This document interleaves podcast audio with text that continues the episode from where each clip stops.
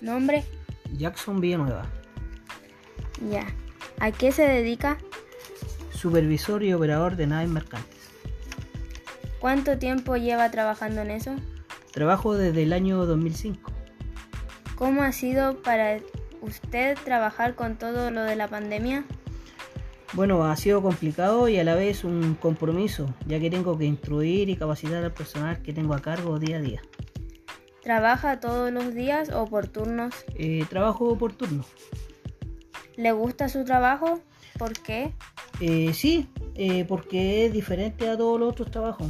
Trabajo en la mar y, y un trabajo que no puede trabajar cualquiera.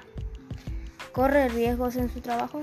Sí, porque atendemos a extranjeros a veces, eh, a todos los buques mercantes que vienen del extranjero y tenemos que también a veces trasladar enfermos y debemos estar atentos y pendientes en todo tiempo por las condiciones de mar y, y las instrucciones que nos dan en caso de tsunami y todo eso. Muchas gracias. De nada.